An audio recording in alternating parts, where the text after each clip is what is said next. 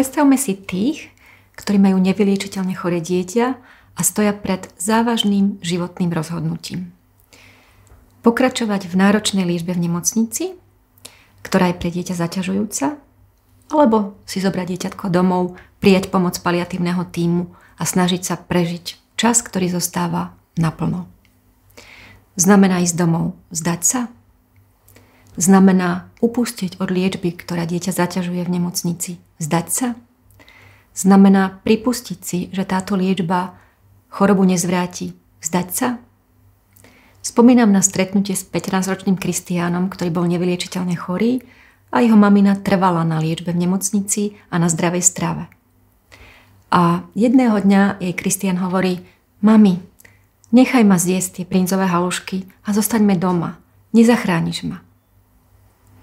Nevyliečiteľné choré deti môžu trpieť nielen preto, že sú choré, ale niekedy aj preto, že ich liečime. Paliatívna liečba neznamená vzdať sa. Ak upustíme od intenzívnej liečby v nemocnici v čase, keď je pre dieťa veľmi náročná, nevzdávame sa, pretože chránime život dieťaťa a zmierňujeme jeho utrpenie.